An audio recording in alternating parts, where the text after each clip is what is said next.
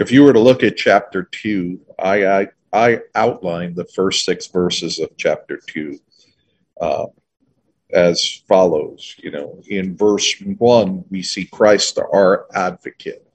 Christ is our advocate before the eternal judge, God the Father. In verse 2, we see that Christ is our answer, and he is our answer specifically to the problem of sin. And in verses 3 through 6, and this is where I want to focus today, we see Christ is our anchor. Christ is the one who holds us, holds believers in him. And I'm so thankful for that because I know that I am a spiritual train wreck. And if I were left to my own devices, I would fail the Lord more than I would ever please the Lord. And I think that's true of each and every one of us. So today I want to focus on Christ as our anchor. And to do so, I want to look at one verse. We're going to look at one verse, and that is verse 3. The Word of God says, By this we know that we have come to know Him if we keep His commandments. Once again, John has been doing what he has been doing from the start of this epistle.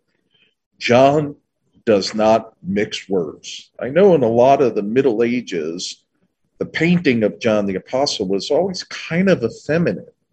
But James and John were the sons of Zebedee, they were the sons of thunder.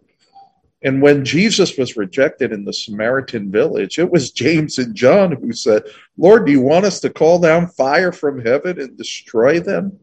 And I think you really see this in his epistle here of First John.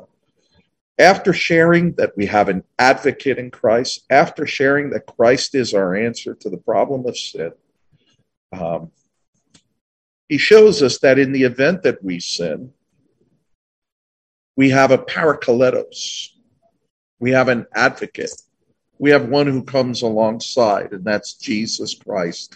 And he does this particularly because John is defending the, the gospel, he is defending the faith against Gnosticism. And Gnostics were the ones that were coming into the church and they disregarded holy living. They believed that anything that contained matter, particularly human beings, were evil. Therefore, if you partake in evil, you're just following the natural order. They came in and they began to distort the gospel.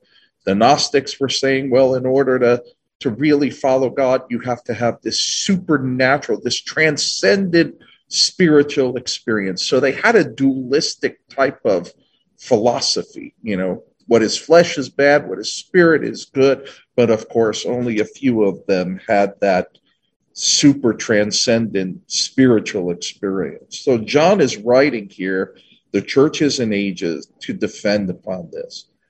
And, you know, the sad thing is we have some people in the church today uh, who profess Christ, but yet who subscribe to the same heresy. They say that they accepted Jesus, that they have the freedom to do things and live the way they want to live. And you'll find that these people will contend with things. You'll hear them say, the Bible doesn't say anything against this, and they'll, they'll exploit arguments of silence. And John is very specific here. He draws a distinction between what people think they believe and versus how they live. And to show you this, I want to call your attention to two words in this verse. And those words are know, K N O W, and keep. Know and keep.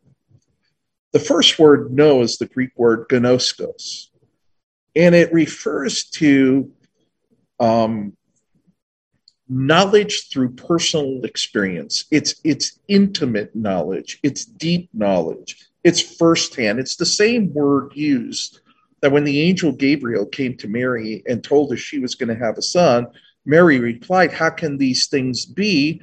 For I know not a man." And we know what she's talking about. She didn't have the intimate personal experience of having been with a man.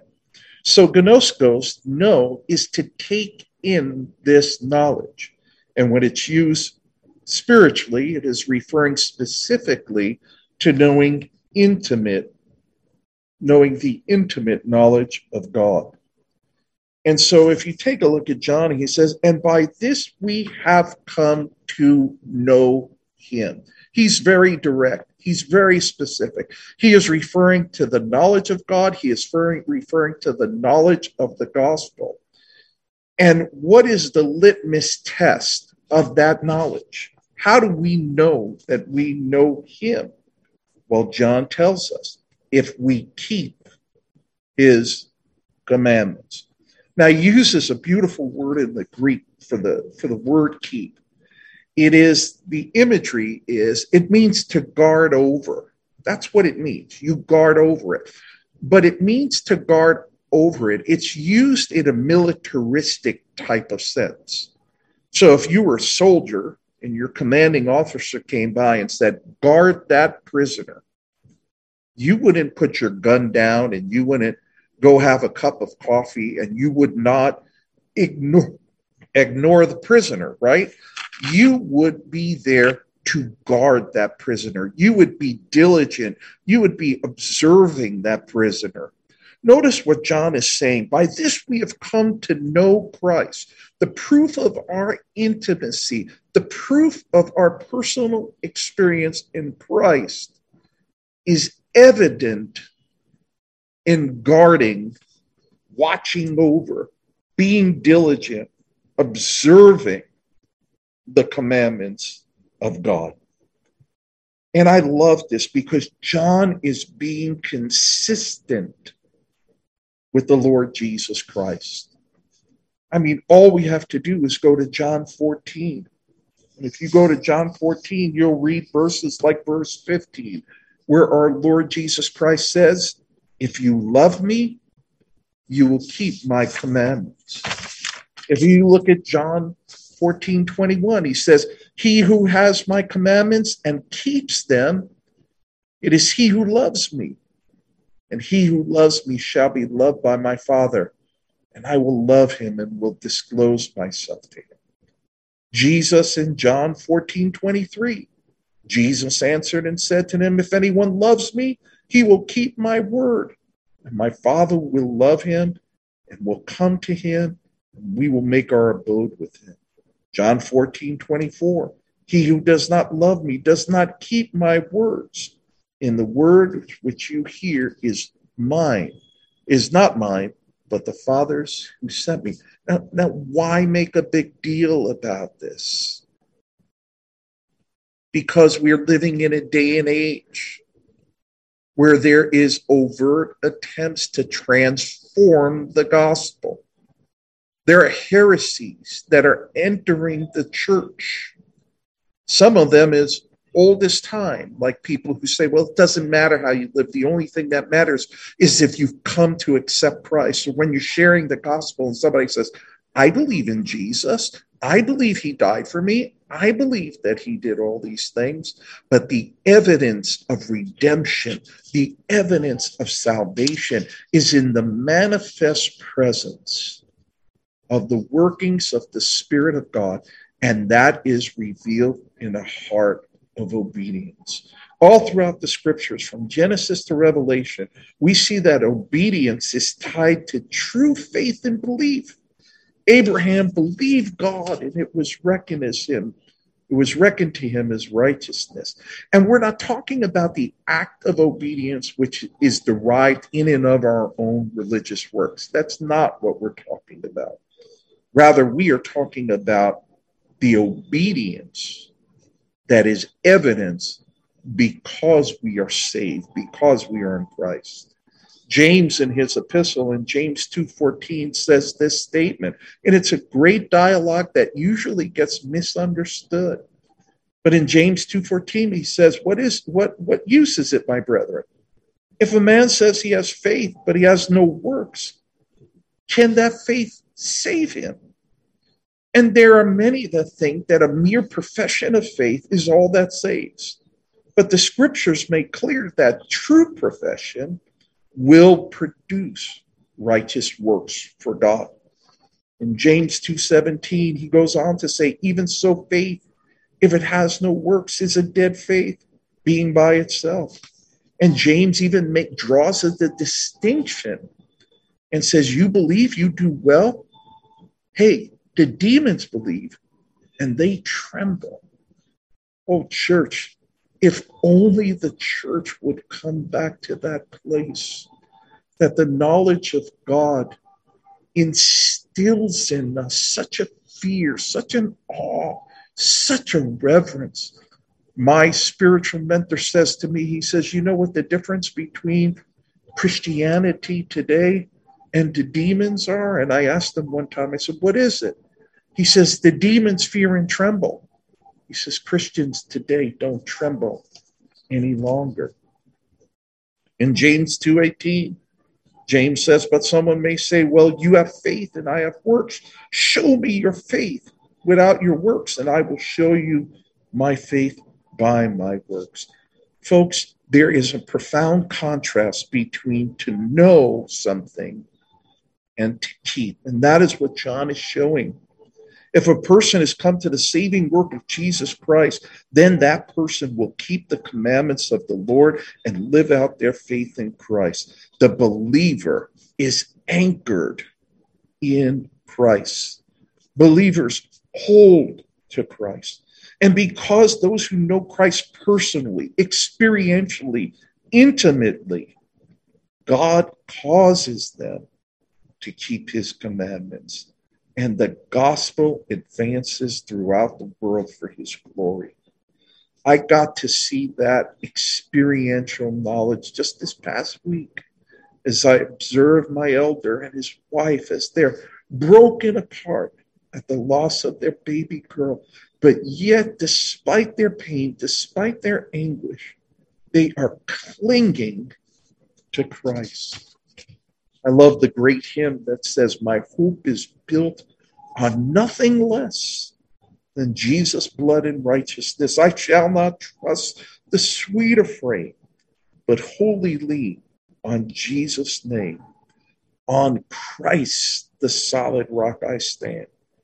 All other ground is sinking sand. All other ground is sinking sand. What do anchors do?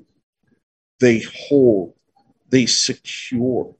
Anchors do not allow drifting and slipping away.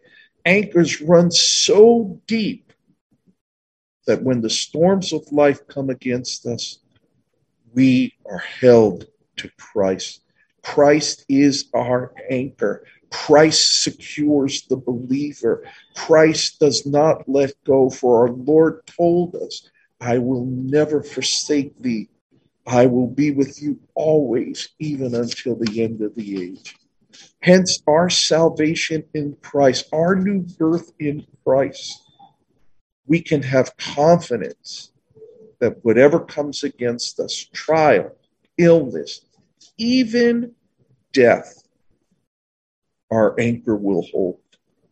It will hold because of Christ and because we've come to know personally, experientially, and intimately our anchor.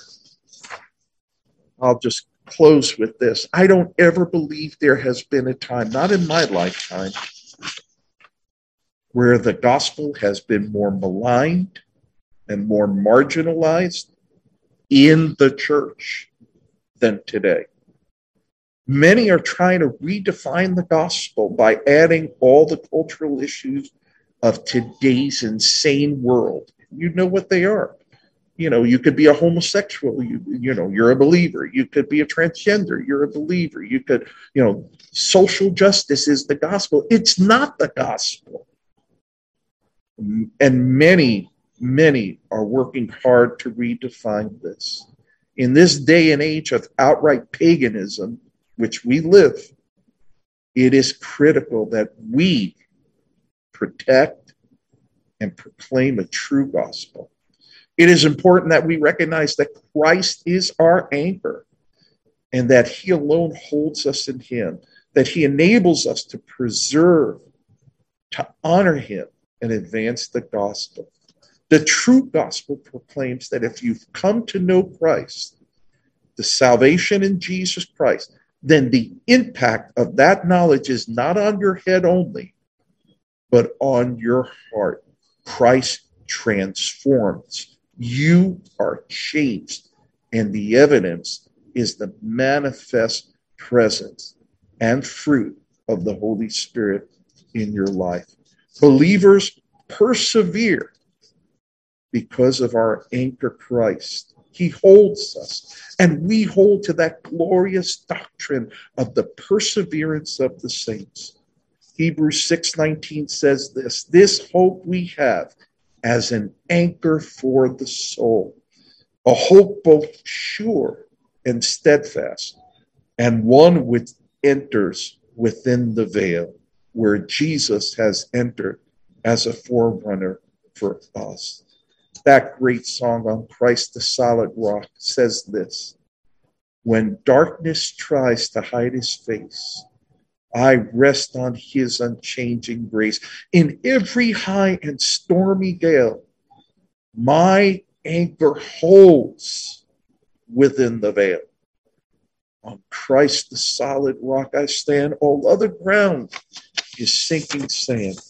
All other ground is sinking sand. Believers, let us hold to Christ. Let us cling to Christ for dear life. Let us advance the gospel and stand firm in these days of wickedness. May God bless his word.